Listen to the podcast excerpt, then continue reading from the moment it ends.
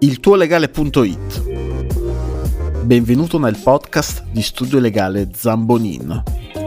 Problemi legali complessi spiegati in modo semplice dai tuoi avvocati. www.iltuolegale.it Avete appaltato un'opera destinata a durare nel tempo e questa presenta dei danni o dei vizi gravi?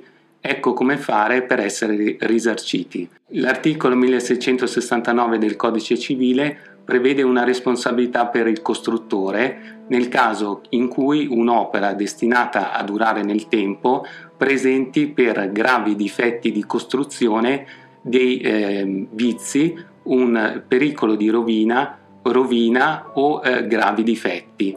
In questi casi il committente, cioè colui che ha appaltato l'opera, ha la possibilità di agire nei confronti del costruttore per richiedere il risarcimento del danno. Il risarcimento del danno in questo caso viene quantificato e parificato all'importo necessario per la messa in pristino dell'opera e per tutti i danni che sono conseguenti alla cattiva esecuzione della stessa.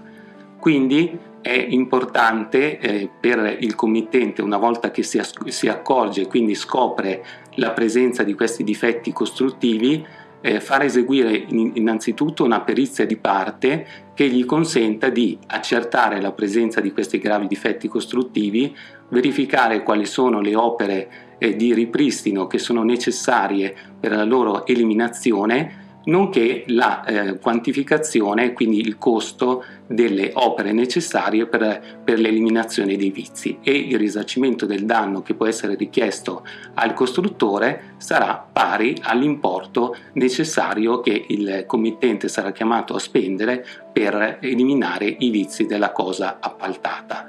Il eh, costruttore eh, dovrà ricevere una eh, denuncia di questi vizi entro un anno dalla scoperta e per scoperta, secondo giurisprudenza costante, si intende quel momento in cui il committente consegue una apprezzabile conoscenza della sussistenza di vizi, della loro imputabilità e della loro entità e quindi eh, spesso questo il momento iniziale da cui far decorrere l'anno entro cui eh, è necessaria inoltrare questa denuncia coincide con il momento dell'acquisizione della perizia tecnica di parte.